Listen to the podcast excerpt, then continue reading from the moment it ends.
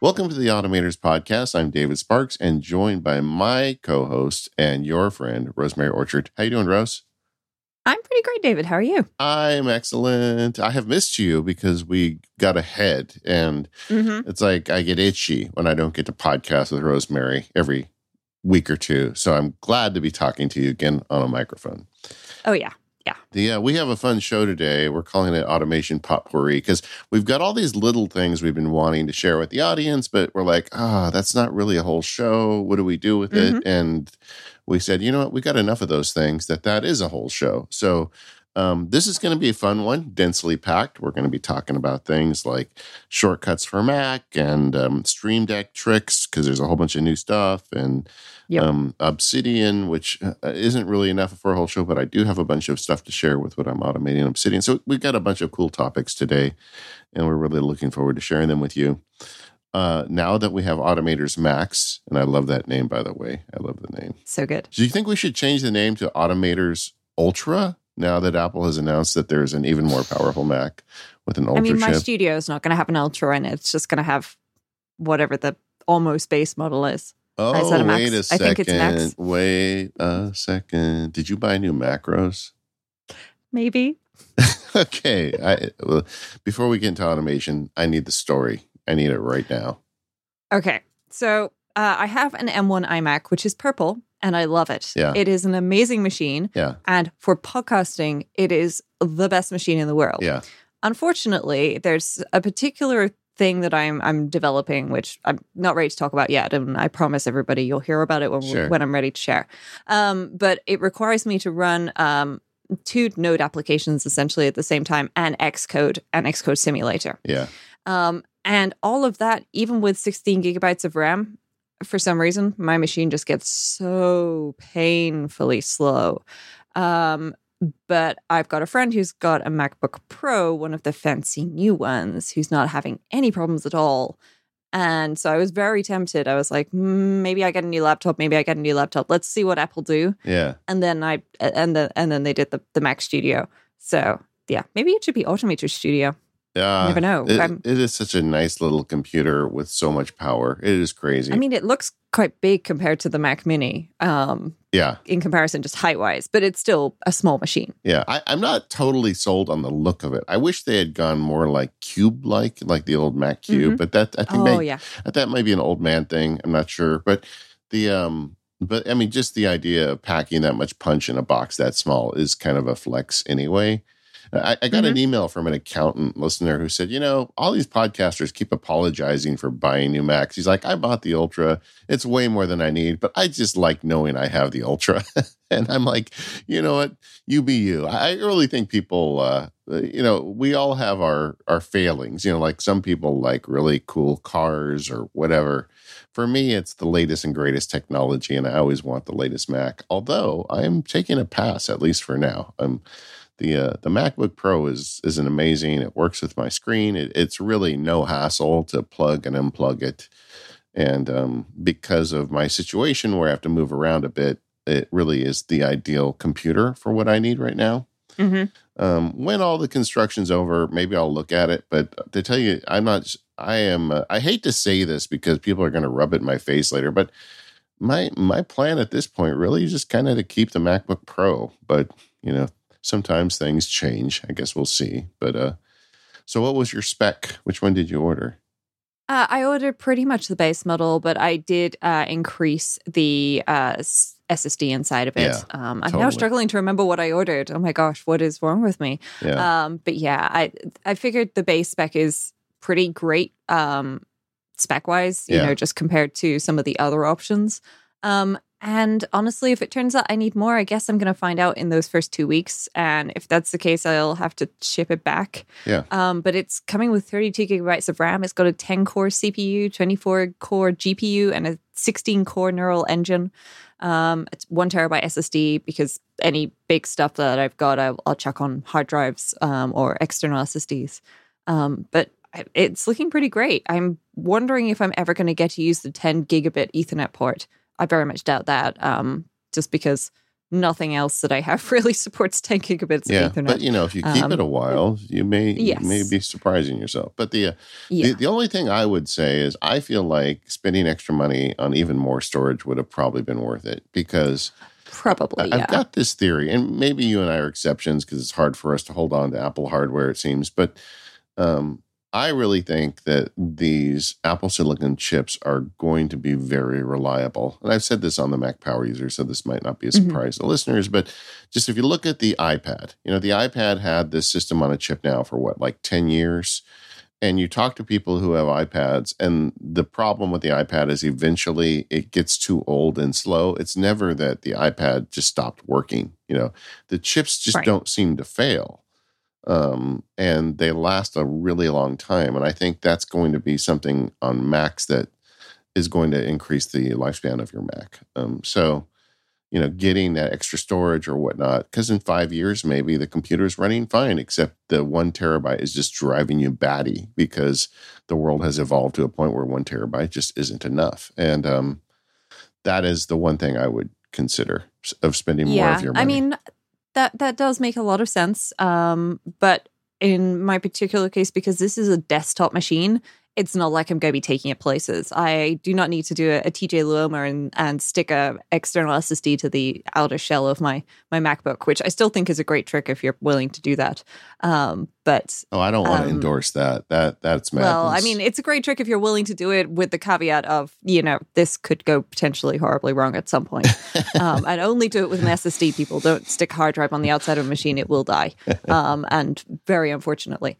Um, but I, I think it is worth, um, you know, considering for that sort of thing. But with a desktop, because it's so easy, like it's, I'm not going to take it places. Uh, a Mac Studio, kind of is portable in that I could chuck a portable display and Yeah. a power cable in my bag and take those with me. But I mean, if I'm taking a Mac Studio on the road, something's probably gone wrong.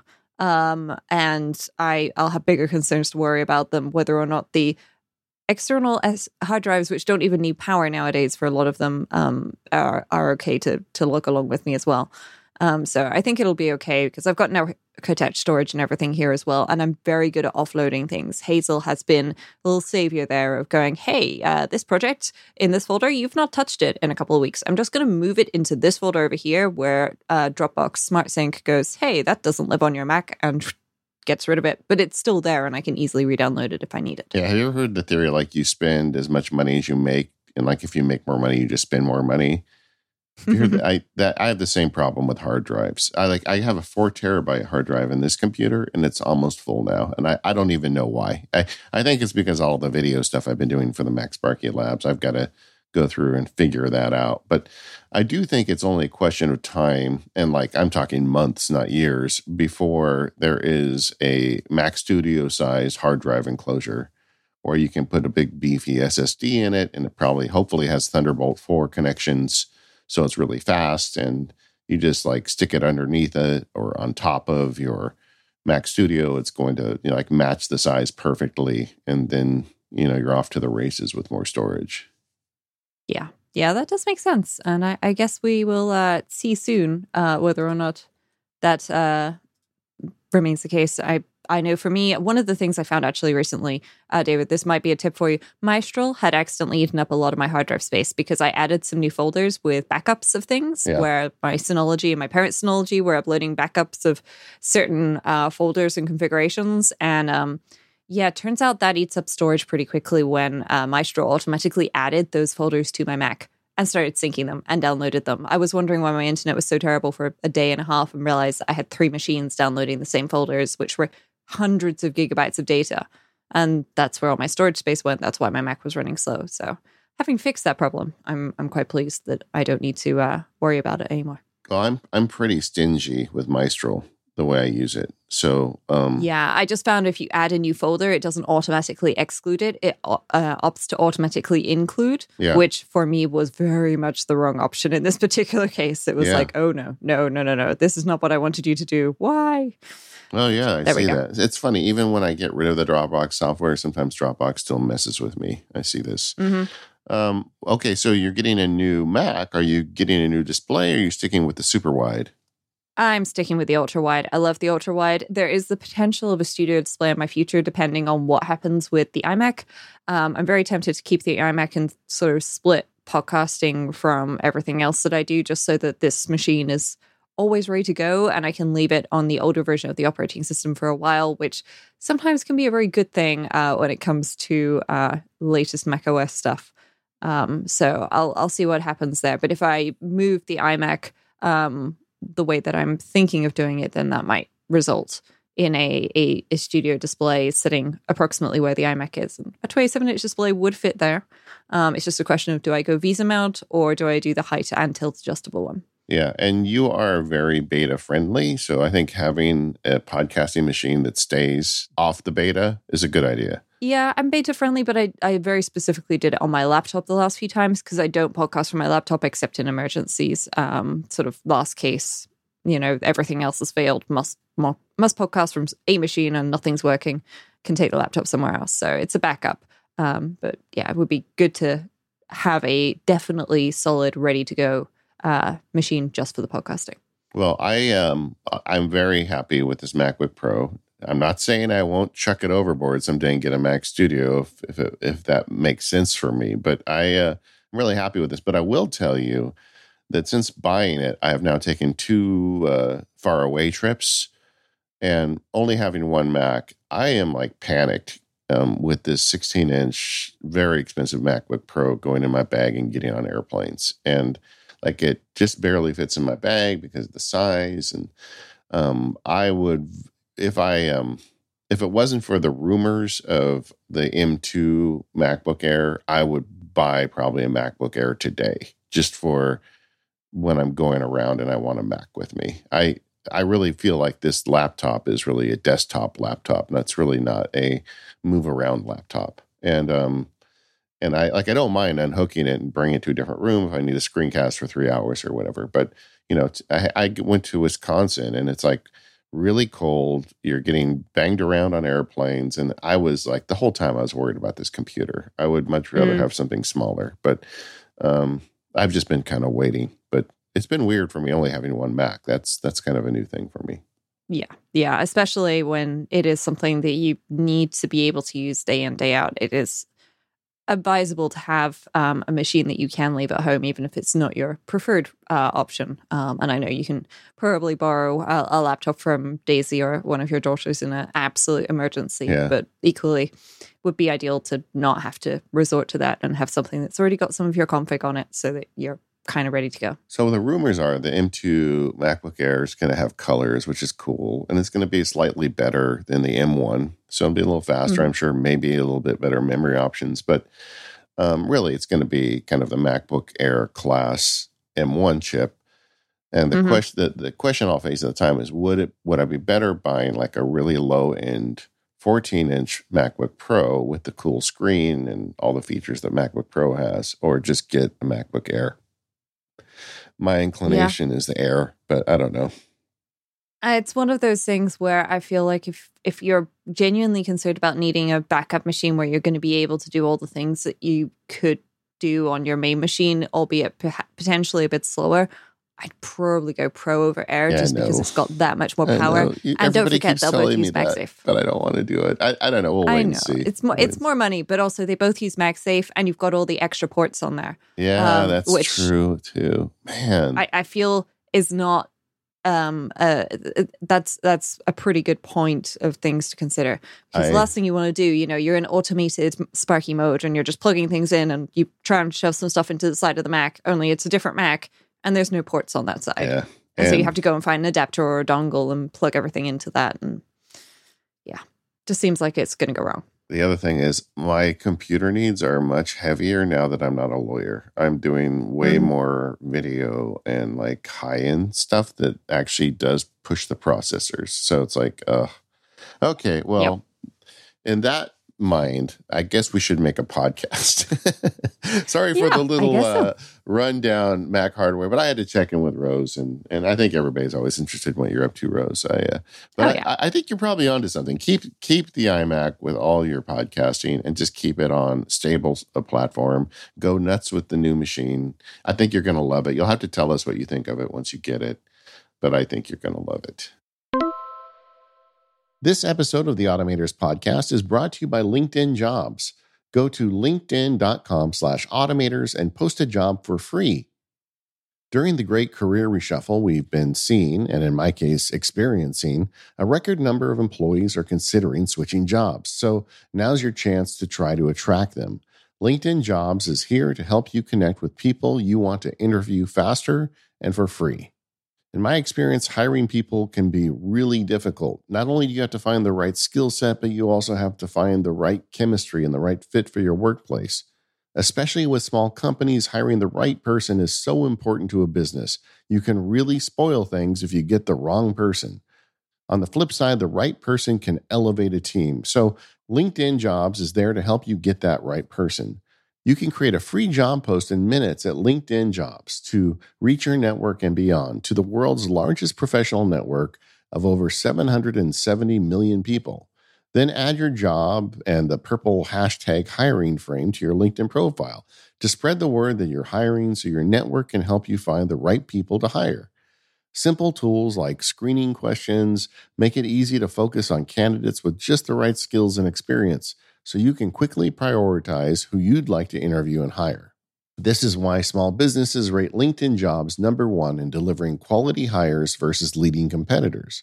LinkedIn jobs help you find the candidates you want to talk to faster. Did you know every week nearly 40 million job seekers visit LinkedIn? Post your job for free at linkedin.com slash automators.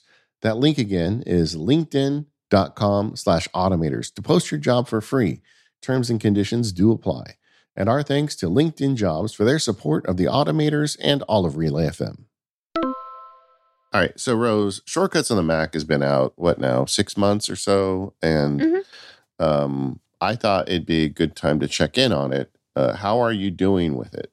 Well, once I got my head around some of the peculiarities that come with Shortcuts being a Mac application rather than it being an iOS application on the Mac, um, I'm doing pretty well. Um, there are still uh, thing times where things don't necessarily go quite to plan.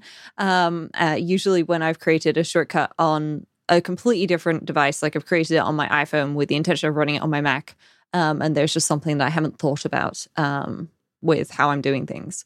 Um, but I'm doing much better than I had anticipated for a while. I felt for a little while that it was going to be quite tricky um, to get things working, and it was buggy to start with, as um, I'm sure people are aware, just because it's a whole different ball game being on the Mac to being on iOS. Yeah. But now I've worked around some of the things like the share sheet. It exists on Mac OS, but it's not really the same kind of thing. Um, and so that's why Shortcuts has support for quick actions. But fortunately, um, as we'll get to, somebody's got a, a little rescuer for us uh, for that. Um, then I'm, I'm doing much better than I was originally. Yeah. And we're going to do a full show on Shortcuts for Mac. Uh, Rose is in the midst of upgrading her Shortcuts for MacBook.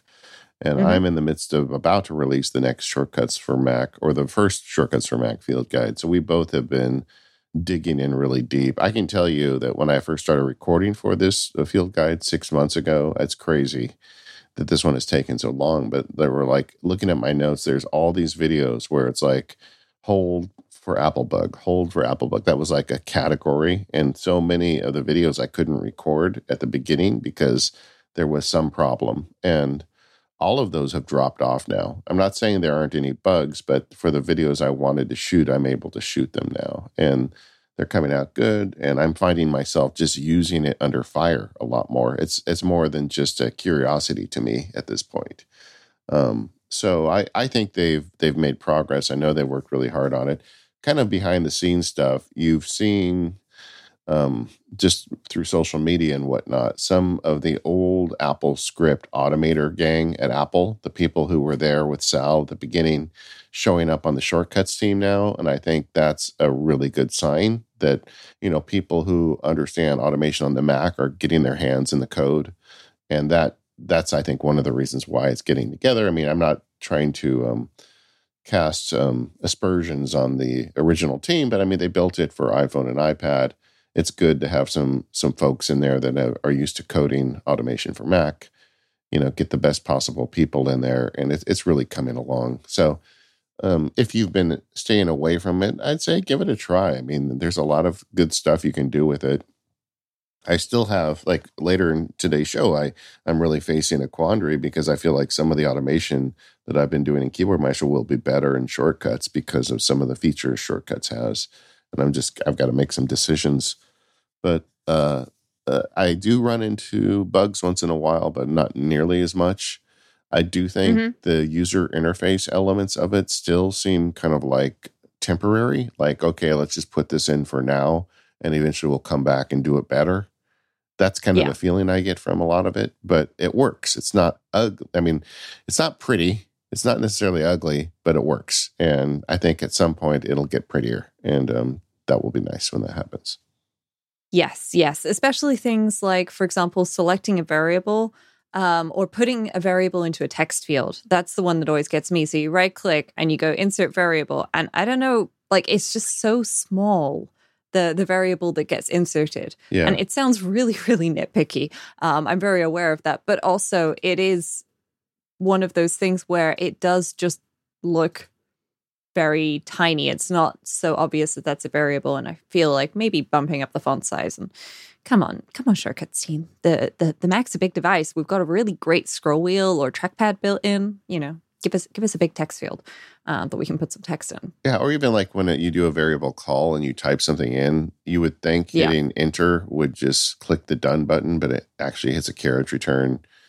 And like the, it just like it's just not, you know, it wasn't made for somebody using a keyboard, and it's still Yeah. got stuff like that all over the place. Another place I would say that to me is feels really rickety is when you are inserting variables into an action call and like you can easily enough right click and put in a magic variable or just type in a variable name and it'll fill it in for you. But what if you want to add some text to that? You know, like say the answer is colon space and then insert a variable. Uh, getting that text in after the variable's there feels very difficult to me. it's like Mhm. you have to land the cursor like in a very small target area, or you may actually just wipe out the variable, or I mean, it's just very easy to break that.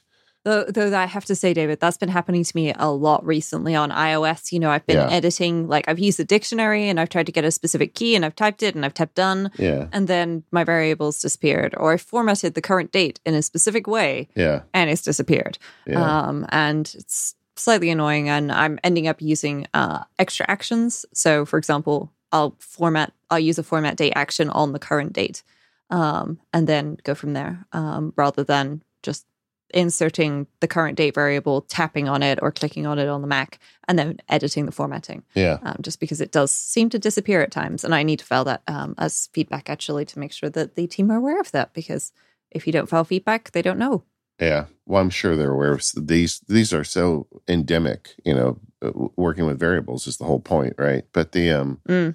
but the you know that's always been a little tricky on touch, but with keyboard and mouse, it's it just seems like it's like second level. Um, and we sound like we're negative, really we're not. I mean, I think this is really coming along, and it's get the promise is here. You know, we're going to get good automation tools that we can use across all of Apple platforms. I do think that in the future we'll look back on this year as the rough one. You know, when Mhm. they were getting it onto the Mac, and there was a lot of work to do, and it took a while. But uh, overall, I'm I'm happy with the product, and I'm happy it exists because it's allowing me to do some automations that were quite difficult before without really digging deep on AppleScript. Yes. The um, but one of the things on the Mac that has come up and has kind of made the rounds is how do you trigger shortcuts on the Mac short of going in and you know triggering it in the application or even you know like they have a menu bar app, but that thing is very wily for me too. I do, do you get this where like if you put too many in the menu bar and you click on the menu bar, it like opens and then closes the menu bar thing without ever letting you click a uh, shortcut? Uh, yes, I have found that, um, which is one of the reasons why um, I'm not putting that many in there. Yeah. And I have been in the very early beta stages of testing um, a, an app for the Mac. It, it's not available yet. As soon as I can give a beta link to anybody else um, or a release link, I will let you, David, and all the listeners know, Yeah. which can change, uh, or it doesn't change what's in the shortcuts menu bar app, but it can show you different shortcuts depending on which focus mode you're in in your menu bar. Yeah. Um, because that to me, like you know, if I'm a, in a podcasting focus mode, I need different shortcuts to if I'm in my work focus mode, Yeah. and so on and so forth. And I I love the fact that shortcut syncs between devices, um, but the menu bar status also syncs between devices, which means that I have exactly the same shortcuts in my menu bar, regardless of which Mac I'm on. Um, which has uh, been slightly problematic, meaning I tend not to use that, which is a shame. Yeah. That that is a weird thing. Like focus mode is awesome and getting a consistent display of your focus mode in the menu bar makes so much sense. And I hope that's something that they catch up with. But if there's a third party app that shows Oh, yeah. up to solve that problem, I am going to be there on day one. yes, yes. As soon as I can let everybody know about that, I will do. But uh, yeah, in the meantime, though, there's some other people who've tried to make it a bit easier, uh, including the shortcuts team, because they added support for um, adding a shortcut to your dock, which is nice. Um, and I I like it in many ways. And so what I did for my parents is um, my dad didn't want lots of things added to his dock, but there were lots of little things where he, you know, forgets, you know, how to do this sequence of events or something. So I created some shortcuts for him, which essentially just open applications in sequence and then um, open. Uh, it, it creates a new sticky um, and it puts the the information in the sticky. I, I had to farm out to AppleScript for that bit. Um, but um, what I've done for him is I used the add shortcuts to dock option, which is only available from the main shortcuts window when you've got um, all the squares of your shortcuts. You can click on one and then use the menu to add it to your dock. And I took it out of the dock, but that meant that all of these shortcut shortcuts, so it was a shortcut to a shortcut, were in my users applications folder, or in this case, my dad's users applications folder. And I put those in a folder and put that folder in the dock for him. So now he has a folder in the dock, which is basically get help from Rose, um, and then it shows him um, a grid of uh, the uh, the icons that I've set up with uh, the titles, so that he can easily jump to certain shortcuts, which is quite a user friendly way of setting some of these things up for other people. Though it's not the most automator friendly approach that I would use for myself. Yeah. Yeah, agreed. I mean, it is funny. A lot of these ways people are doing them are, are a little hacky, but they work, you know, and and I'm getting them to work consistently. So uh, increasingly, I'm able to to work on short or run shortcuts without opening the application. Yes, yes. Do you use the Um, quick actions feature um, and the Finder integration? Quick actions and the Finder integration are something which I'm very glad exists, um, and they're kind of an alternative to the share sheet. Yeah, Um, and so people might have noticed um, that in the um, in the sidebar of a shortcut on the Mac, you've got options in the details, and you can just check use as quick action. I should note on its own, this does nothing. What you have to do then is you have to select one of the options. So there's Finder, Yeah. uh, depending on your device, there might be Touch Bar that recently showed up on my iMac. Not quite sure why it's on my iMac, but anyway, um, services menu and whether or not the quick actions should provide output. Um, that only appeared in uh, 12.3 um, on macOS. Um, but um, for example, that the output can then replace the selected text. But this doesn't work the same way as the share sheet. It's it's the right click menu, uh, which if you do right click in something like Google Docs, which I've just done, I've got some selected text in Google Docs, and I've right clicked, I get a Google Docs menu. So it depends on the application you're in as to whether or not that's even supported as something you can use. But then if you've selected a quick action, then it should be under services um, in in the right click menu for you. And so I've got a load of my shortcuts in there, which is quite nice. Um, and then there's the Finder option, which allows you to accept things in Finder um, to trigger this. Um, but it, as I said, it doesn't work quite the same way as the share sheet. Um, so that's something that people need to be aware of. Um, just because it can accept different kinds of um, input, but it doesn't always accept uh, the input in the way that you would expect. And if you you have to turn on, for example, if you want same shortcut to work on iOS and macOS, you have to select Share Sheet and Quick Actions, um, which uses the services menu.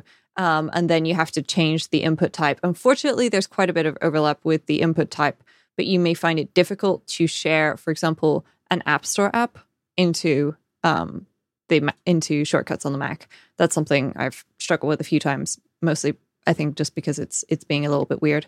Um, but it, it seems to be working better than I expected, and it's really nice to be able to right click a file in Finder and say, "Hey, run this shortcut on it, please," and just have it do magic. Yeah, I agree that quick actions are best run in the Finder, and yeah, uh, the one limitation that bugs me is that in general the quick actions menu is limited to four items and you can enable too many quick actions. It doesn't scale well. Um, like if you have, I have a bunch of quick actions related to PDFs, and if I right click on a PDF, a lot of times I don't see the mm. shortcut based quick action because I've got too many and it just doesn't make the list. You can customize the list and move them up, but I feel like it should be more user friendly where you'd have to go into like a second tier um, menu system yeah. to make that happen. Yeah. Yes, in the Finder, because what happens is if you enable the quick action, so you check users quick action, then you check Finder, you get a quick actions menu, yeah. um, which has like the icon of your shortcut end. But if you also enable it in the services menu yeah. and it accepts that kind of input, then it's usually in there, and that list can get nice and long. Yeah. Um, but you do have to be pretty smart. Um, and I'd always recommend this: clean up what kind of input your shortcut accepts. By default, it accepts everything and anything.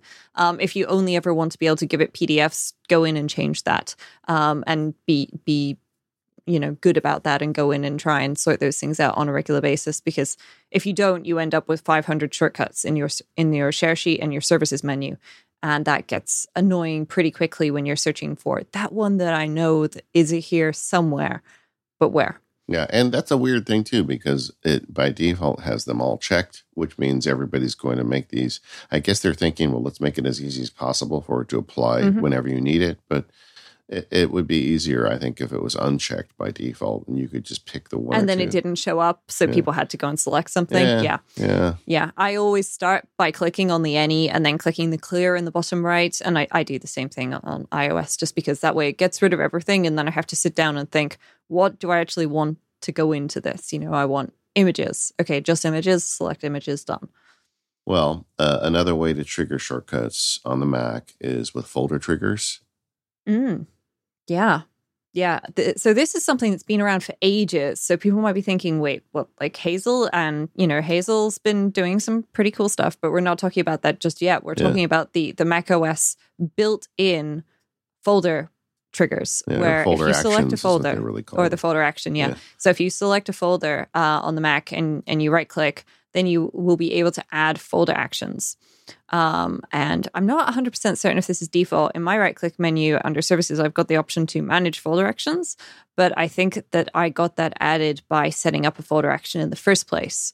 Um, so we'll put a link in the show notes as to where uh, or how you can set up the folder actions because it does require you to do a couple of uh, steps. Um, but it is nice to be able to use the default macOS folder actions for things as well, um, because that way you can have theoretically any file landing in a folder trigger a shortcut. Yeah, this has been around, like you said, a long time. I mean, like the the um, the usual use case for this people used to always share would be like, oh, well, if you wanted to resize a bunch of images, you could have a special folder. And when you drag the images into the folder, it triggers the folder action that resizes the images for you. And you have to run any other automation.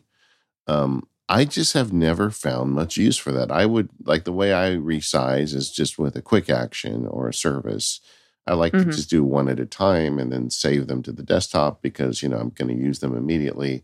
I've never really had the need to resize a thousand images at once, so um, I feel like folder actions are better with a big pile of files. But I mm-hmm. honestly don't find a lot of use for it for the stuff I do. But I know they're there. Uh, AppleScript is another way that you can run shortcuts, and uh, there's just a simple AppleScript call. Like I, I did a thing at MacSparky recently with a um, Keyboard Maestro script and I ran a shortcut in it just with an AppleScript call. It's just it's not that hard, you know. Yes, yeah, it it is. Um, and for people going, wait, how hard is this? It's called tell application quote shortcuts quote to run shortcut quote the name of your shortcut yeah. quote. That's it. You can give it input and other things. And if you want to do that, check out the sh- the uh, the AppleScript dictionary, which you'll find in Script Debugger or Script Editor. But it is a very very simple shortcut, which means that if you you know if you want to get started and just play with that a little bit, then it's going to be pretty easy to do, and you'll be able to reuse that same logic in things like Bunch, Keyboard Maestro, Alfred, and so on and so forth. That we do have some special options to share for those. Yeah, anywhere you can run an AppleScript, you can you can run it, and uh, that that's nice. Um, mm, it really is. Yes, you, you, can do it in the terminal too. And I have I just lost my notes. I have some notes here on it. Yeah, yeah. Running in the terminal is one of those things where perhaps it's a little bit geekier, um, but I'm in the terminal anyway for a bunch of things, and it's quite nice to be able to pass input to a shortcut um, inside the terminal. Um, and so if, if you open up the terminal app or iTerm, whatever your app of choice is there yeah. um, on the Mac and just type shortcuts, um, it won't do much. You're not going to blow up your computer by doing this, um, even if you've got 1063 shortcuts uh, without folders, which is what I last discovered. Um, but it'll tell you what to do. Um, and then you can type shortcuts run, name of your shortcut. You can type shortcuts list, which lists all of your shortcuts. and pro tip on that one if you type shortcuts list minus minus folders, then you can get a list of all your folders back. And you will also be able to get a list of shortcuts in each folder and so on and so forth. Um, but it's it's one of those things where if you're in the command line anyway doing some things, then it's nice to have as an option. But I suspect most people probably aren't using that. Yeah, I, that's another one I just don't find much use for. If I'm going to run it through a script call, I'll just do it through AppleScript because I'm I'm rarely in the terminal. Yeah, it makes sense. There's more though. oh yeah, there is. There is because um, well, I think to start with, we should talk about ShareBot because I mentioned earlier that the quick actions are not the sh- same as the share sheet. Yeah. Um, and that is very evident whenever you go to click share and there are no shortcuts present. Yeah. Except if you use ShareBot, in which case you can make uh, shortcuts show up in the menu bar. Uh, sorry, in the share sheet because that's what it does.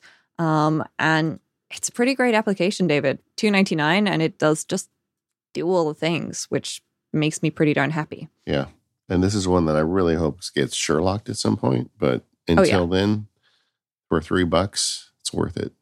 Yes, exactly. Um, you know, there there there could be workarounds with a bunch of other things, but you set a default shortcut to run um, when you you do things and then you will um you know sorry to start with you create a, a run shortcut action um which you can do you just do it through the sharebot app when you set it up and then what happens is that is the shortcut that runs and what it does is um it it goes through and it tries to pass it basically to um the correct option for you um so that you get to see so you choose from your shortcut and you it runs the shortcut on each item in your input. So if you select 15 things and share those 15 things to shortcuts with the run shortcut action uh, through ShareBot, it runs the shortcut on those 15 items.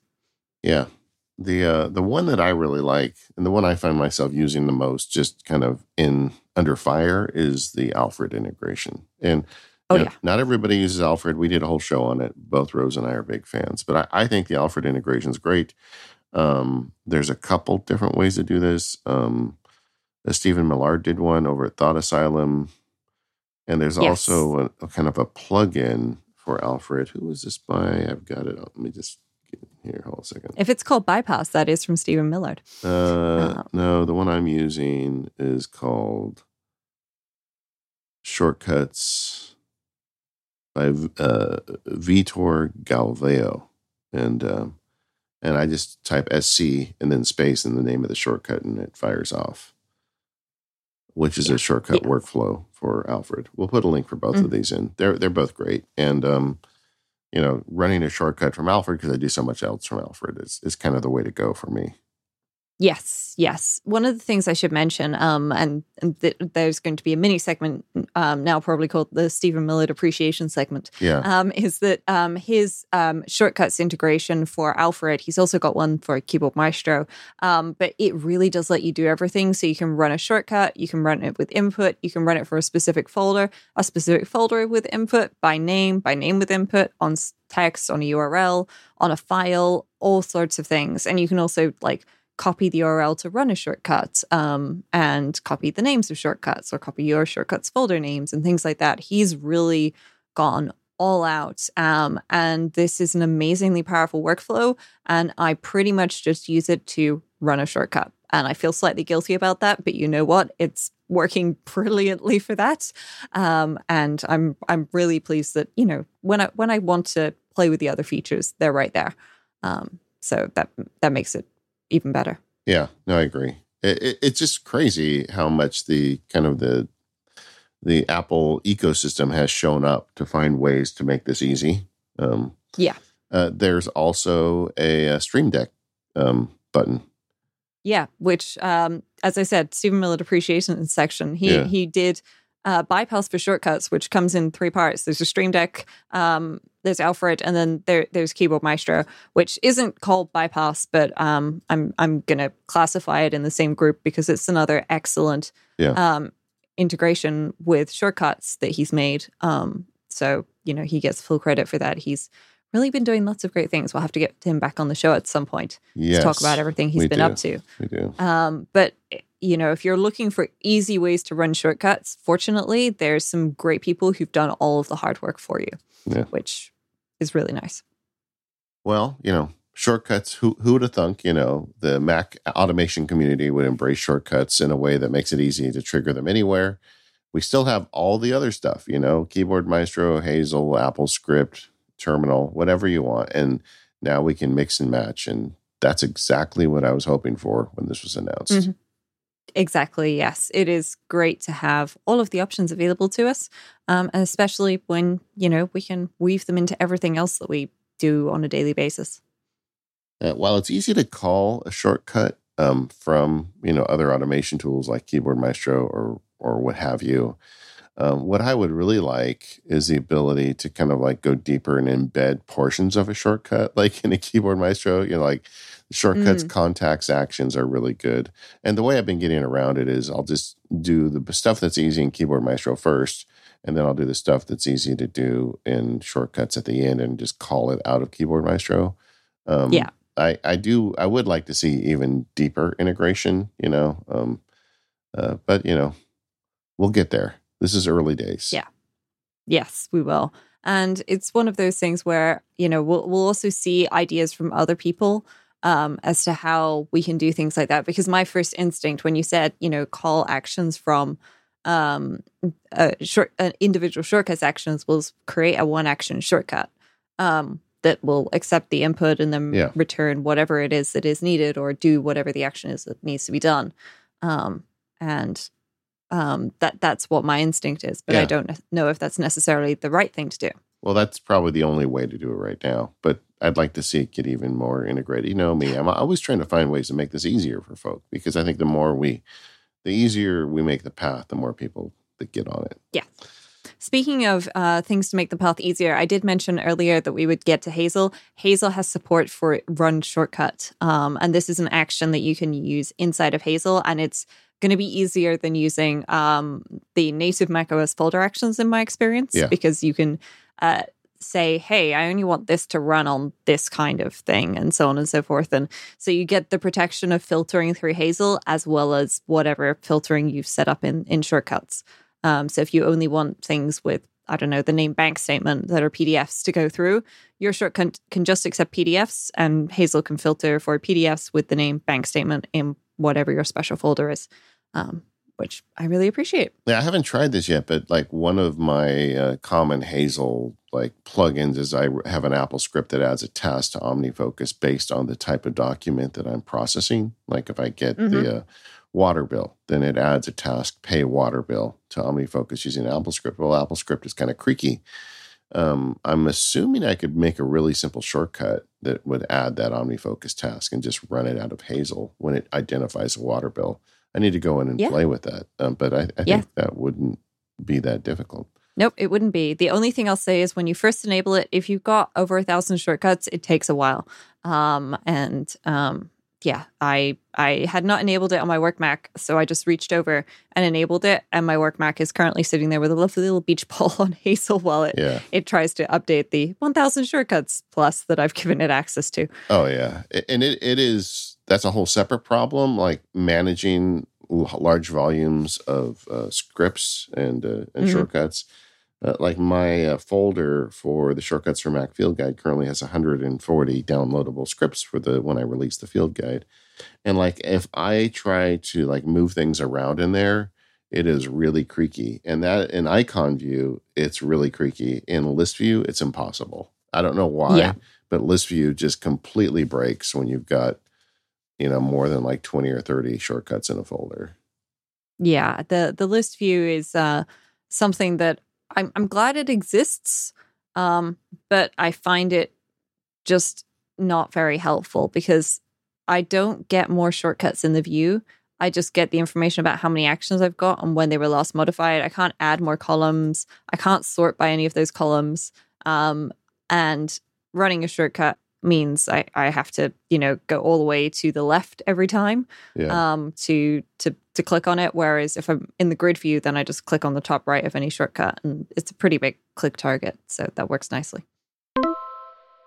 this episode of the automators is brought to you by fitbod go to fitbod.me slash automators to get 25% off your membership and get stronger faster with a fitness plan that fits you between balancing work family and everything else you have going in your life it can sometimes be hard to make fitness a priority What you need is a program that works with you, not against you. And that's why you need Fitbod.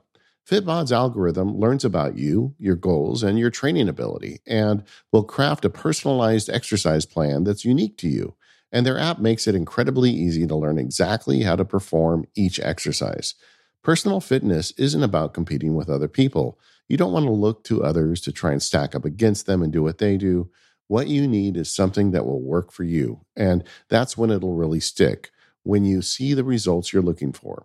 Fitbod uses data to create and adjust your dynamic fitness plan, and you'll have instant access to your own personalized routine in their fantastic app, so you can make progress in your goals from anywhere. I'm a Fitbod user. I love it because it does really track with me. I'm not looking for six pack abs here. I just want to be fit and take better care of myself. And Fitbod does that without screaming in my ear. It gives me reasonable, good exercises I can do while watching nerdy YouTube videos. It's perfect fit for me. Everyone's fitness path is different, which is why Fitbod does so much work to make sure they customize things exactly to suit you. They make sure to learn from your last workout so your next one will be even better, whether you work out twice a day or twice a week. Fitbod even tracks your muscle recovery to make sure your plan is balanced with a variety of exercises to make sure you're not overworking anything.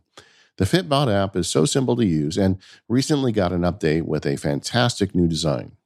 With brand new HD video tutorials shot from multiple angles to make sure that learning each exercise is a breeze, and it also integrates with your Apple Watch, Wear OS smartwatch, and apps like Strava, Fitbit, and Apple Health.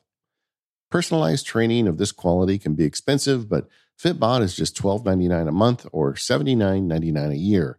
But you can get 25% off your membership by signing up at fitbod.me slash automators. So go now and get your customized fitness plan at fitbod.me slash automators, and you'll get 25% off your membership. Once again, that's fitbod.me slash automators for that 25% off. And our thanks to Fitbod for their support of the automators and all of Relay FM. Okay, uh, Stream Deck check ins. Uh, Rose, we did the Stream Deck show. That was a long time ago in relative terms. What are you doing with your Stream Deck these days? Uh, I'm pressing buttons pretty much. Um, and the buttons are doing various different things, which is pretty great. I have been playing with creating uh, even more automations where I just call, you know, like this, the, these, these actions at this time and those actions at that time so that I can have, um, you know, a drafts button that most of the time will just, you know, paste whatever it is into a new draft and bring it to the front. But if I am, for example, podcasting, um, then it will paste it into a draft and, um, or rather, create a new draft in the background and just leave it there. Because if I'm saving stuff into drafts while I'm podcasting, it's usually because I just want it out the way for the time being, yeah. um, and I'll circle back to it later. Yeah, I am finding myself using much more advantage of the icon pages. You know, like before I would I would try and keep it limited. Like I'd have one page for MacSparky or one page. And even though I've got the big one, uh, I'm getting to where I just have no compunction about making additional screens. Like I have a screen just for this podcast. And mm-hmm. and on that, it's got a ton of weird things. Like it's got some web links, like to the sponsor read page or to the show planning documents. It's got a uh, it's got a keyboard maestro script that takes the selected file and copies it to the um, to the folder that we share with our editor. And I've got another mm-hmm. one that just opens up a folder where we normally save our recorded files. It's just like all the tedious stuff I do in relation to the show, I've put on a button one way or another. I've got one, there's a button here that just displays the time zone for you, you know, uh, so I know what time it is where you're at at any time. I mean, there's, uh, I really started to think about it more like, hey, you know, just these pages are free. You know what I mean? It doesn't yeah. cost extra to make extra pages. And the get no. out of jail free card, if you want to do that, to me, are I have what I call home screen buttons.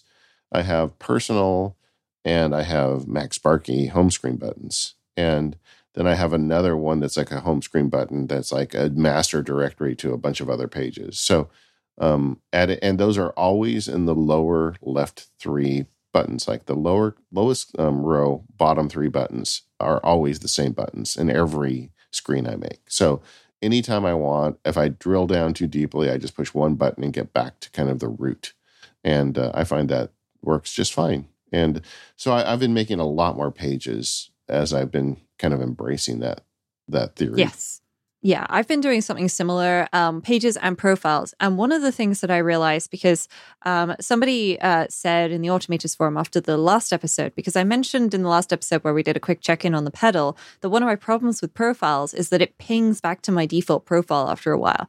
And they said, you know, you've not got any applications that are activating certain profiles or something, do you? And I thought, no, no, I don't. And I went through and checked and I realized default is an optional checkbox so you haven't, you don't have to have um, a default profile. And so I thought, I'll just try on checking it because I can get back to my personal default profile um, anytime I like by just pressing. I've got the same as you, David. I've got a button on on every Stream Deck profile to get me back there. And you know what?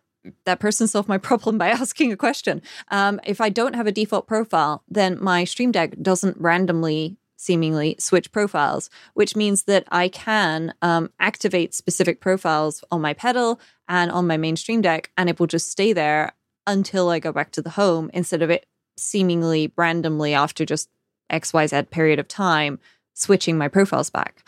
Um, and that has been a game changer because it's ma- meant that instead of um, me creating folders and so on, I've extracted all of that and they're now in even more profiles than I had before um, which works really, really well. And I'm I'm really glad. Um, I've forgotten who it was in the Automators forum who asked um, if I had any application specific profiles that might be causing the bounce back. Um, but whoever it is deserves the credit for um, making sure that I went through and poked and realized, hey, I don't actually need a default profile.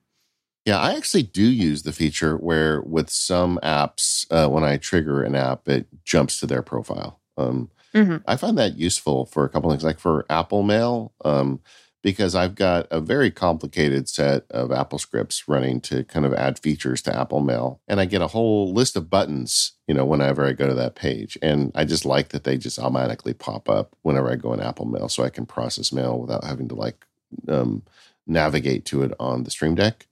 The other one I do that for, which I may turn off, is an Obsidian because I've also programmed a lot of Obsidian into Stream Deck buttons. So there's a couple where it makes sense for me, um, but uh, generally I don't have those automatic triggers based on apps. Yeah, yeah, that makes that makes sense. It's one of those things where, um, you know, I I like the idea of having automated things based on apps, but sometimes it ends up with unexpected results. Um, let's just say where you know I I go to try and do something and then it it, it ends up not quite coming back with the results that I'd wanted. Um, and I don't know 100% why that is. Um, but I I'm I'm okay with manually selecting my profiles depending on what I'm going to. The only thing I wish is that there was a way to do that through anything other than um, you know, a button on the Stream Deck or um, you know, going opening the Stream Deck software and changing the profile because that that is unfortunately the the one thing that I really would like to have entirely automated. So when I select my automators recording bunch, that it also changes my Stream Deck profile to my automators profile, giving me the things that I need there. Yeah, that's true. I hadn't thought of that. The um, uh, I do find the process of customizing it kind of delightful. It's it's just the kind of like nerd candy that works for me. So mm-hmm. I do enjoy customizing it, but I I try not to do it during like productive work time. I'll make a note. Um, I find that the KM Link third party uh, plugin is still the one I use the most because so much of the stuff I want to, if I don't put it on a button, and there are ways you can do it with built-in stuff like um, a, a, keyboard shortcut. There, there are some basic rudimentary ones you can put on buttons in it. Like earlier, I talked about opening a specific folder. I just use the built-in action to open a folder. That that makes sense for me. But for anything with any complexity, I just build a keyboard maestro script and just tie it with KM Link and. Mm-hmm that is like by far the most useful for me because I can do almost anything with Keyboard Maestro, including launch shortcuts. You know, so there's just it's just like the kind of like magic bullet. Uh, Keyboard Maestro for me has become a liability in a certain extent because you know what they say when you have a hammer, everything's a nail. mm-hmm. I mean, it, for me, Keyboard Maestro is like the place I want to automate everything on my Mac because I'm so familiar with its tool set and and what it can do, and it's so powerful that it almost holds me back on some things. Yes, it is one of those things where I end up using Keyboard Maestro for a lot of things that maybe it wasn't intended to do. Um, but you know what? It's been working pretty darn well for that. Yeah, so That's the thing, right? It yeah, works. it yeah, it, it can save the day in so many ways. And I'm I'm going to give a great example here. So I'm using KM Link and Keyboard Maestro with my Stream Deck pedal. Okay. And so we're talking right now, we're recording a podcast, and, you know, I click over to, you know, add a link to the show notes or something. And then we need to add a timestamp. Okay. So the middle button right now, I press it, it switches back to Safari and it switches to the Safari window with Google Doc in the title.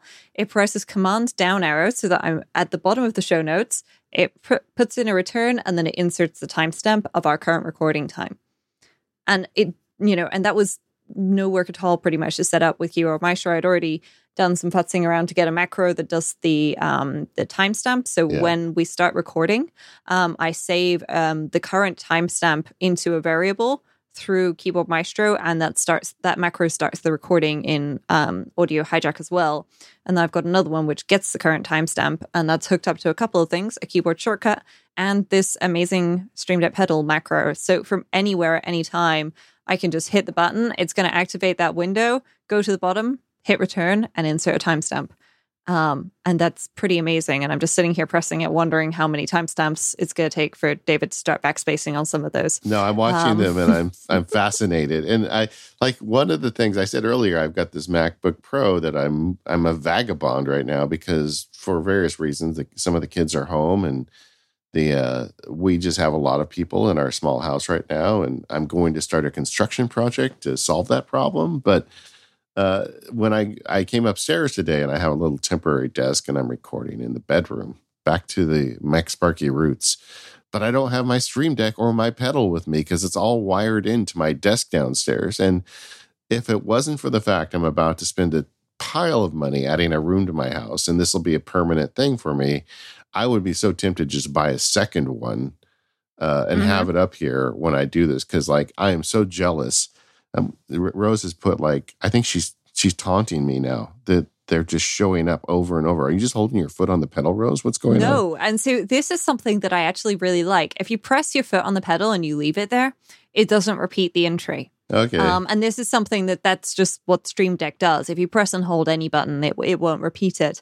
Um, at least on the pedal. And so I can just sit here and I've got my foot in a great position. All those years of piano lessons have very Sure. clearly paid off Yeah. um, because I'm just pedaling away, taunting David with, God, I have no idea, a hundred of these things. But uh, it's all good. It's all good. Yeah. Um, but I have to say, it is incredibly great to have that because it means because what I what I always do, and I should note that this is kind of critical to the workflow. So I always have the automators doc in a separate Safari window, and I don't open anything else in that window. Everything else happens in another Safari window, which means that I can use. Um, so I'm using the activate Safari um, command, which I don't think I need, but I had it in there to start with. Um, and so I've just left it there. And then I'm using the bring windows with name containing to front. And this is a great keyboard maestro action. So you can say uh, bring to front or minimize, unminimize, zoom, close, center, move and resize, whatever you like. Um, windows with the title containing whatever you type.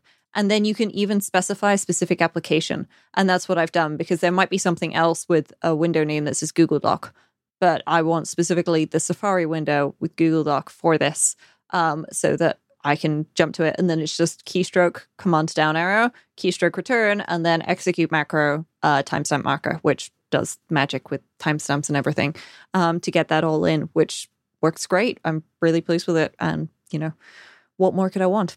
No, when we covered it on the Stream Deck on Mac Power Users, Stephen and I were joking. Somebody on Etsy 3D printed a thing where you can put two Stream Deck XLs together. So you have like essentially, I think, 72 buttons instead of Mhm. 36. And we're like, who would want one of these? I'm thinking, I think Rose might want one. I think Rose could You know what it. I'm thinking, David? I'm thinking that another Stream Deck XL. So you've got one on the desk upstairs and one on the desk downstairs, and then the 3D printed thing when you get your fancy new studio to put them together. Yeah, wow. You are such an enabler. The, the other person I thought might want it would be Dave Metzger, who was a, a guest on our show, who's a music composer, and they and they need so many buttons. So he would actually have a legitimate use for it. But but with with me switching through pages the way I'm doing now, I just don't think I need any more buttons. I'm good. But the uh but man, I do love that Stream Deck. That that has really taken off the last couple of years. It really has. And when Elgato uh, shipped the 100 button Stream Deck, then I'll be right there queuing up behind you. Oh, really? And smiling that you it? said you didn't need more buttons because it's one of those things and this is the same in home automation as well right where we've you know we've added smart light bulbs to our house so now we can pull out our phones and tap the buttons on there instead of pressing the button on the wall but you still end up adding buttons in places because buttons are convenient. They don't require you to really think about things. You press the button and the stuff happens. Um, and i think that's why the stream deck works so well because not only do you have the button that makes the stuff happen but it's got the image on it to show you what is going to happen. Um, and and that is you know that's that's a really nice feature. Um, and the stream deck pedal doesn't have pictures on it for obvious reasons. My feet can't see. Um, but it does work exceptionally well so i can just you know sit here and press a button and it's gone and it's inserted the timestamp and that's it I mean, hypothetically, if I push a button on Amazon, I could have a second one tomorrow. I'm just saying. I mean, um, uh, it's a very hypothetical theory, but I'm I'm sure Amazon would be capable of delivering another one tomorrow for you, David. I who do Um, you think as listeners we can if you want to say in the form who do you think of us is most likely to buy a second one first? I think it's David. Ah, I think it's you, but I don't Hmm? know. I mean, I've got my Stream Deck pedal, I've got my Stream Deck, Yeah. and I mean, I have space on my desk, but I don't really have more space. Now, I have seen a couple of people in um, our forums. Martin uh, springs to mind who've got two Stream Decks, um, and they use one pretty much for like switching um, profiles on their main one, which I love the idea of. I really do. Um, but it also kind of feels like a waste. Um, you know, some sometimes I'm sitting there going, I'm really not using my Stream Deck that much, and then I'd sort of glance down at the uh, the the calendar um, icon again just to see. Wait, um, is is that orange yet? Yep. Okay, I need to start preparing for the next meeting and go. Even if I'm not using it 100 percent as you know, like a macro pad, I'm using it as an information pad um, Yeah. because I, I've got TJ Luoma's little Fantastical um, or icalBuddy um, magic uh, keyboard maestro um, actions, which change the color of that button um, so that I get updated calendar information on the um, Stream Deck in one particular spot. And if I if I press that button, then it will open Fantastical for me to the calendar event, which is pretty great. Yeah. See, and for me, I just don't use it that way. For me, it really is a macro pad. I, for me, if if information is going to make it to my eyeballs, it needs to be in my menu bar or on my screen somewhere. I just don't look down at the Stream Deck for information. I mean, I don't really look at it for information because I'm not reading that information most of the time. But as I glance down to press a button yeah. on there, I'll find, I'll realize, hey, that's orange. Oh, right, need to start wrapping up or something. It's not something that I'm necessarily deliberately consciously aware of, but I am, you know, aware of it as a thing. And that's been really helpful, actually. And I have to say, I'm really pleased that the Stream Deck can do things like that because that that just makes it into an even more powerful tool. If you're a software engineer, you've been there. It's 9 p.m., you're finally unwinding from work, but then your phone buzzes with an alert. Something's broken and your mind's already racing at what could be wrong. Is it the back end or the front end? Is it the network or is it the server? And now the whole team's scrambling from tool to tool and messaging person after person to try and find and fix the issue. That won't happen if you get New Relic. New Relic combines 16 different monitoring tools that you'd normally buy separately, so engineering teams can see across their entire software stack in one place. More importantly, you can pinpoint issues down to the line of code so you know exactly why the problem happened and you can resolve it quickly. That's why dev and op teams at DoorDash, GitHub, Epic Games, and more than 14,000 other companies use New Relic to debug and improve their software. Whether you run a cloud native startup or a Fortune 500 company, it takes just five minutes to set up New Relic in your environment. That next 9 p.m. call is just waiting to happen. Get New Relic before it does. And you can get access to the whole New Relic platform and 100 gigabytes of data free forever, no credit card required. Sign up at newrelic.com slash automators. That's N-E-W-R-E-L-I-C dot com slash automators. That URL one more time, newrelic.com slash automators. Our thanks to New Relic for their support of this show and all of Relay FM. Uh, so Obsidian is a thing that comes up on our show once in a while. I think I'm really invested in it as kind of my notes storage reference system at this point. Mm-hmm.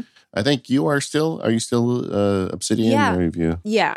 I use Obsidian for a lot of things, but it's a lot of that is essentially markdown notes of stuff that I just want to be able to keep going and add to and use as reference and things like that. So, you know, if there's text that mm, I keep to send to my parents every single time they ask, wait, how do we do this particular thing? Then I've got a help the parents folder in yeah. Obsidian for it um, and things like that. And I've got other stuff in there too, um, you know, project information, lots of project information. Um, and I've got work project information in a, a specific work vault as well. Um, and then I've got, um, I've started creating documentation for my home and my home automation so that I know, you know, for example, I've got all of my um, different devices in here with, um, for example, their fixed IP addresses, their MAC addresses, which physical room they're located in, and whether they're connected via Ethernet or Wi Fi. Um, so that in the event that something goes weird with my network, I'll be able to get that information back. Um, and then I even, uh, and this is the really nerdy bit, um, I created um, a diagram um, using uh, Mermaid JS um, yeah. of my network, which yeah. means that I have like an entire view of my network so I can see exactly what's connected to what and how it all hooks up together, which is really good. And when I was moving some stuff around in my office the other day, I actually did update it as I went, which I was very pleased that I did, um, just because these things are only useful if they're up to date. Um, if they're not up to date, then they're they're not so great. Um, but what I've done is each of those options in my um, or each of the entries in my network diagram links to a page of for that item which has like the MAC address and everything on it. Um, and then I I went kind of crazy with the um, Obsidian data view tables, and that prints out a table of all of the different devices and their information as well, which I'm just really impressed as a thing I can do, to be honest. Yeah, I, I, had a listener ask me. He said, I was listening to Automators and you guys started talking about Obsidian and I didn't even know what you were talking about. Um, we did a show on it on Mac Power Users. Obsidian is is a basically it takes a folder full of markdown folders and it adds like power tools on top of them. It adds a very easy way to link to them with like wiki style double brackets so you can jump between notes. But then there's a very rich community of third party plugins for it. And the developers have just been super aggressive about making this a really awesome product. And um, the it is an Electron app, which you know usually I'm against those, but you know this one is like the exception for me, my big exception.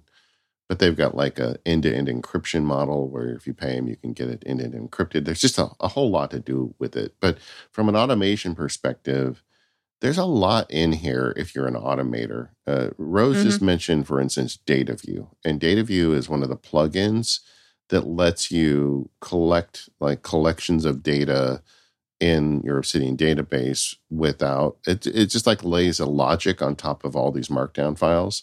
One of the ways Rose talked about it was you can set up a table, but you can even be more basic than that. Like one of the ways I automate, I guess, for lack of a better term, is I have a page in there called, um, you know, MacSparky status board.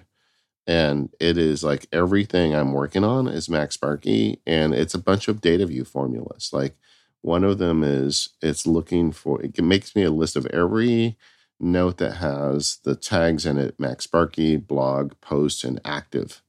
And um, so if I have an active blog post note, it shows up in this list and I can then navigate to it very quickly when I can work on my working blog posts. But it goes way beyond that for me. I've done the same thing for automators episodes so I can see the automators episodes. But I also have a different tag called planning and the future shows that Rose and I are working on in the future that aren't actively being, you know, developed right now, but I know are coming. I get a view of those. But if I look for automators and planning, you know so i've found ways to slice and dice these these folders or these markdown files using these automation tools like DataView to give me an, a, a very easy way to access everything that needs to be important to me today. And yes. it just wasn't that hard. Uh, DataView is the plugin I use. It sounds like you're using it too. Oh, yeah. Yeah. I have to say, what I like about DataView is um, it has the ability to just grab like a list of posts, but you can also go in deep and do things like the table that I've created and just a little bit of information for people who um, are going, "Who? Wait, that sounds really interesting." Uh, every note in Obsidian is a Markdown file, or should be a Markdown file ideally, um, and you can have a YAML header at the top where you have three dashes, and then you have um, like a, a, name colon and then the value. Yeah. And so what I've done for all of these devices that I have in my network, um, every single one of them has its own note. Um, and in that YAML header, I've got the IP address, the MAC address, the room, the categories, um, if it's got categories and a connection. I'm not really using categories, so I should probably get rid of that.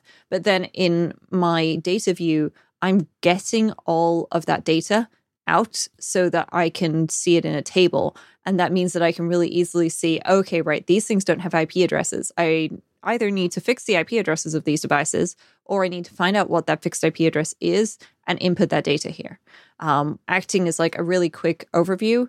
Um, and, you know, kind of as a task list, though it's not really intended as such, um, but it does allow me to quickly and easily see the things that I need to do um, in that respect, which works really well for me. And I like the fact that I could just use it to just get a list of all my devices if I wanted to. Um, and equally, I can use it, and I do use it actually in my um, uh, help the parents folder. Um, I've got another plugin installed, which is the uh, folder notes, where you can have notes on a folder um, in Obsidian. And so I'm using a data view in that to just list all the files inside of it, which I know I could get to from the sidebar, but it's just nice to be able to uh, jump in from the folder itself. Yeah, there's just like always new plugins showing up, and it's it's kind of awesome. Now that was a lot of word soup, but just for people who are not familiar with YAML, it's really just an embedded set of data about your file at the very top. Yeah, it's just key value pairs essentially. Um, so you can store, for example, um, you know, if you wanted to, you could have cat and the name of the cat in the document, or if you wanted to have, um, you know, blog and then the name of the blog that something's for, or the area of your life, whatever it is, you can create any sort of categorization that you want to um, with those things. Um, and you just do it by writing the key, shouldn't have any spaces in it. That's the only thing to watch for. Um, and then colon and whatever the value is. Uh, and if you think this sounds a bit familiar and you've used Jekyll or something as a block before, then it's the same format as is used there. And one of the best advantages of YAML is you can embed tags there. So, like all the data view sorting tags I use, like MacSparky, blog, all that stuff, is in the YAML data. And mm-hmm. as an automator, you can create this super easy. So, like, let's say um, I want to standardize the blog note for for uh, Obsidian. So, I, I one of the things I've done is I've created a Keyboard Maestro script that says a new blog post, and I trigger it in the MacSparky contextual menu. And this is stuff I've talked about before. I'm not going to go back and explain it all, but I can through a conflict menu in Keyboard Maestro, I can very easily trigger this shortcut, and the shortcut will say, "Oh, what's the blog post title?" And I'll type in the title, and they'll and they'll say, "Is this active or a planning post?" You know, sometimes I have an idea that I don't want to actively work on right now, and I I can check the box for one or the other, and then then there's another checkbox built with a, uh, a, a user input field in Keyboard Maestro. Says, "Do you want me to copy the clipboard contents?" So there's only three things I need: the name, active or planning, and the clipboard contents. And the reason the clipboard contents is there is I may see like, hey, here's a really cool Alfred plugin I want to write about. I'll block and copy the URL for the plugin or a description of it. And then when I run that script, it just automatically pastes it in and all the script is doing is creating a markdown note in the Obsidian folder on my drive. That's all it's doing. I mean, it's it's not like this is not fancy scripting. It's like taking the text, turning it into a note. It needs to be saved as a markdown because Obsidian only sees markdown files. And then it saves it. But because it filled in all that YAML data when it created it, it immediately shows up in all my searches in Obsidian. It just it's such a mm-hmm. like beautiful, simple automation system. I, just kind of wanted to put a bit of a spotlight on it.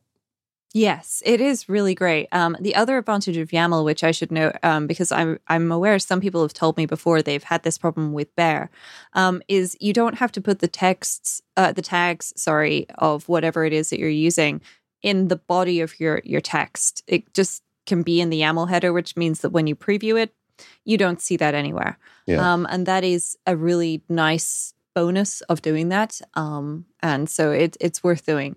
Uh, the only thing to watch out for with YAML is if you're going to make a list, um, you need to, or indent things and nest properties, you need to make sure your spacing is 100% spot on. Because if you use three spaces instead of two or four, it will just not work at all. Um, but that is uh, the only potential negative. And if you're using Obsidian and you you just do it in Obsidian, it'll help you get it right every single time, making it much, much easier. Um, which is one of the things I like. Obsidian makes some markdown things a lot easier, like tables.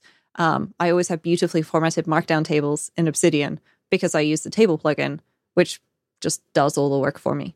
Yeah. And the beauty of using automation to create these files is they are right every time and you never have to think mm-hmm. about it again. And um, I, I, just think it's a really great playground for automators and it's it's an easy environment to work in because at the end of the day it's just text files you know any of any automation you can write to change text you can change the results in obsidian with um, uh, I, I am uh, working on a little automation. Here's a real simple one in Obsidian right now. I just started working on it this morning. I haven't got it working 100% of the time yet. But so I have an active tag, and that doesn't go in YAML for me. With the status of the project goes into the kind of the body uh, of the of the file because that changes over time, and I don't want to be like changing the YAML stuff. So mm-hmm. um, I'm creating a simple little uh, keyboard Maestro script that is just using uh, UI scripting. So it's it's hitting the keyboard shortcut for the find and replace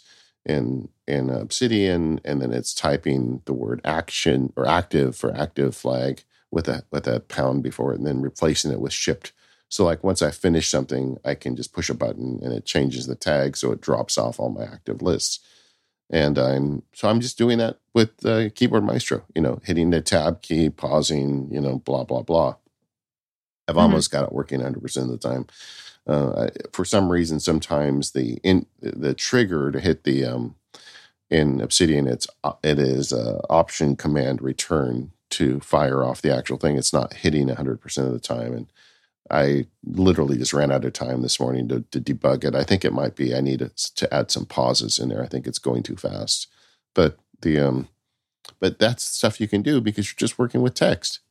Yes, and it is really great. Um, you mentioned in the last episode the active note to window title um, plugin, which um, I've been playing with a little bit um, to uh, to get that no- that active title so that I can use that as a part of my triggers or um, as help um, for different things that I'm doing, so I can grab that information more easily. Yeah. Um, and that's that's a great one. Um, and the template plugin is definitely something that every automator or anybody vaguely curious should check out if they think I am going to want a format for this thing that I can repeat on a regular basis. Um, then you know that that's what the templater plugin will do, um, and it's it's truly excellent at exactly what it's supposed to do, which is do templates. no, I, I, agree. And the auto, so the the built-in template automation, they have a built-in uh, system template system, but there's a plugin that takes it further.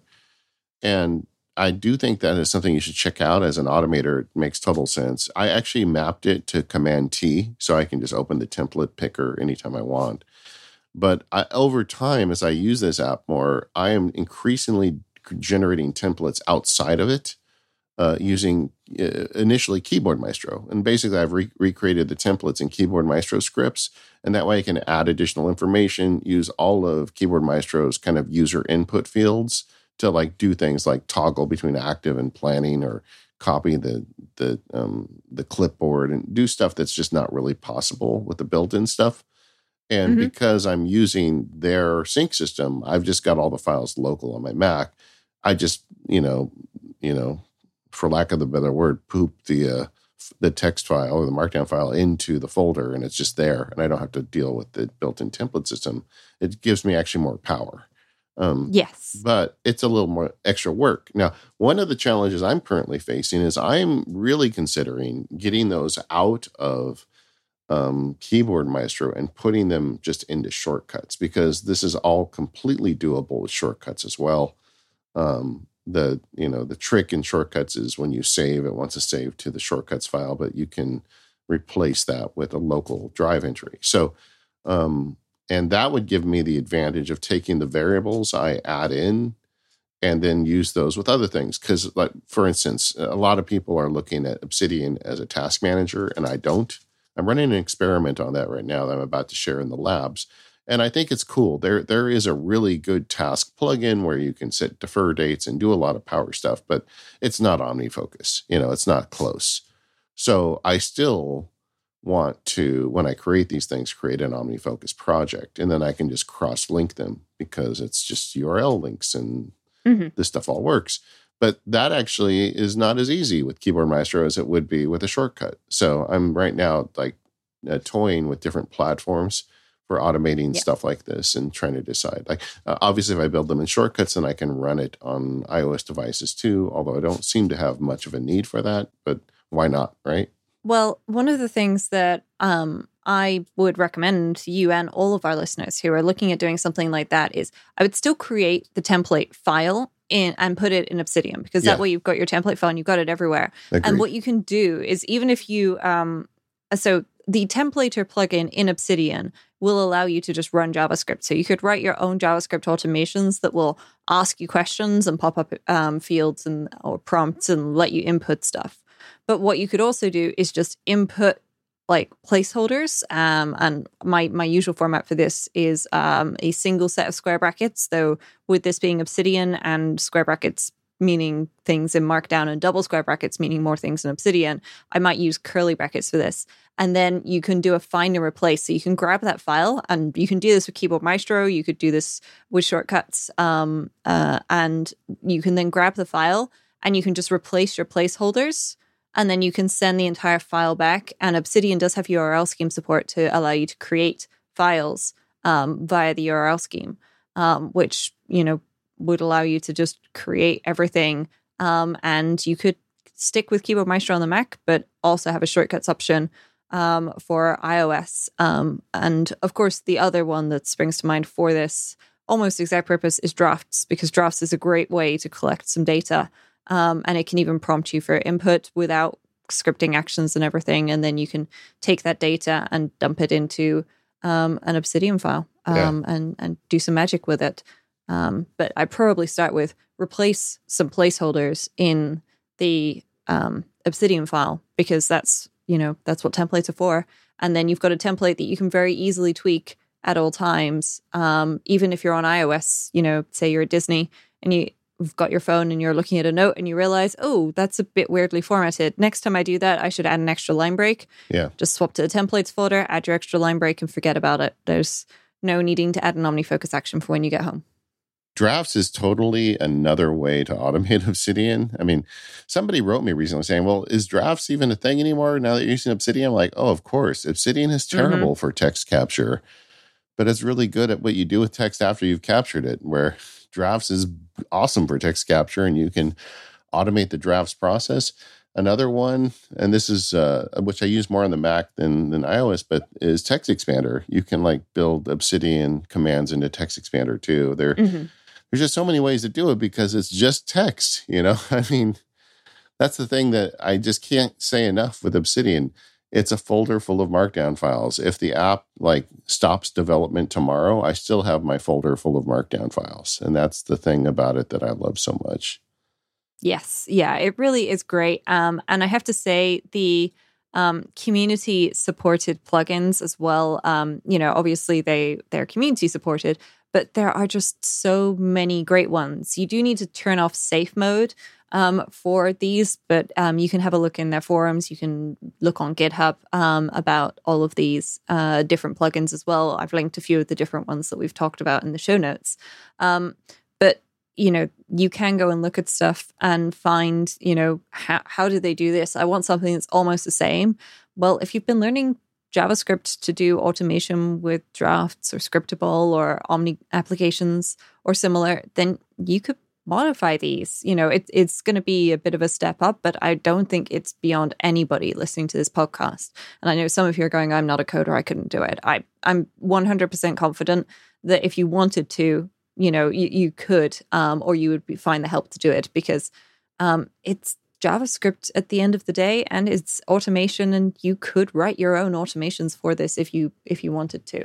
It's not necessarily um, the right solution. Go and have a look first to see if somebody's got a plugin that you can use pretty much as is. Um, you know, you want breadcrumbs so that you can see that this note is in this folder, that folder, that folder, and then here's finally your notes. There's a plugin for that. Yeah. Um, and you'll only find it by going and searching um, and don't forget as well, not everything is in the community plugin search inside of Obsidian. Check the forums because sometimes people are still in the early stages of creating it, but it's in a state where you can, um, you know, use it already and you can install it directly. There are so many great plugins. I mean, Maybe that's maybe that's a show someday. Our favorite maybe maybe. What. I'll try and do is I'll put together a list of the the Obsidian plugins that I'm using, so that, um, we can link to that because things like the folder note and so on are pretty handy, and I'm sure people would appreciate having that as well as the advanced um, URI, which is advanced URL schemes. Yeah. Um, for things, that's another great one. Yeah, there there are a lot. I mean, data view to me brings mm-hmm. this app to a whole new level. It's like a whole feature set added to the. I mean, it's crazy. Yes, yes. And at the end of the day, as you said, it's a pile of text files. So if something were to go wrong and, you know, Obsidian disappears, I don't think that's going to happen at all because it's installed on my computer. They can't take it away from me. Yeah. Um, then, you know, I will still have all of my files and it works really nicely. Um, so for that, I'm really happy that this exists. And as you said, it's the Electron app, and I wish it wasn't. Um, and that does really show on iOS, unfortunately, where it does feel like the Mac app. It's not too bad on a 12.9 inch iPad Pro, but you try using Obsidian on iPhone Mini, and it's like, whoa, okay, somebody somebody crammed a Mac app into my iPhone Mini. Um, but you know, it still works. Um, and most of the time, I'm rarely going to be editing things like this um, on my phone it'll be a case of I'll check something in drafts and, you know, use the Obsidian Advanced URI to stick it onto an existing note or similar. Yeah, I, have kind of got to the point where I use it on iOS as a window into my Obsidian data, not necessarily something I work on. Mm-hmm. But you know, that said, like I had a Mac Mini and a little Bluetooth keyboard, and I can sit down and write a ton of blog posts straight into Obsidian uh, once I get there. You know, it takes a little kind of doing to get to the text file on on a on an iPad Mini, but once you're in there, you can type on it. It works fine. You know, it's not unusable. It's just not as ideal as it is on a Mac, which kind of gets back no. to the earlier discussion of why I would like to have maybe a little MacBook Air I could carry around. It's almost like an Obsidian machine, you know. yeah. Yeah. Though I have to say I think if you, if you want something where you've got a small portable device with a keyboard, um, then looking at the new iPad Air with the Magic Keyboard is probably going to be a, a good shout because the Magic Keyboard on an iPad is I'm really impressed with mine. I'll note that I do have a 12.9 inch iPad Pro, so it's pretty huge, but I had the 11 inch before. Um, and the iPad Air looks pretty great um, as an affordable device. And as we said, text files, they don't take up a lot of space. So if you want a lot of text files, then you can even get the base storage model. All right. Well, Rose, what do you think of our automators potpourri? Did we do good? I think so, though. I do think your uh, pronunciation yeah. of potpourri could do with some improvement. Uh, as soon but, as I know. said it, I'm like, oh, I'm going to pay for that one. I'm you are, pay. you are. You know, potpourri, folks. Welcome to the Automators podcast. Yeah, I don't know. Well, you know, I, I think I think we've had some pretty good fun, and I think hopefully we've given some people some ideas of various different things that they can dive into. And uh, I should note that we've um, we we always record ahead of time to make sure that uh, our editor hopefully has enough time to edit things. Um, and thank you to Jim for doing a wonderful job on that. But we've had some some great feedback already on uh, the last episode, including the launch of Automators Max. Um, yeah. So fingers crossed, everybody is enjoying themselves still. Yeah, we have a lot planned for Automators Max. We thank you for signing up. You can do that over at the website. I guess we should have said at the top of the show. If you're interested, Automators Max gets you an extended version of the show ad free, which is kind of great in both ways. So uh, uh, thank you, everybody who signed up. If you're interested, go check it out. We'd love to have you on board. And uh, yes. uh, regardless, we are the Automators Podcast. You can find us over at relay.fm slash automators. Uh, we want to thank our sponsors this week Fitbod, LinkedIn, and New Relic. And uh, we'll see you next time. Goodbye.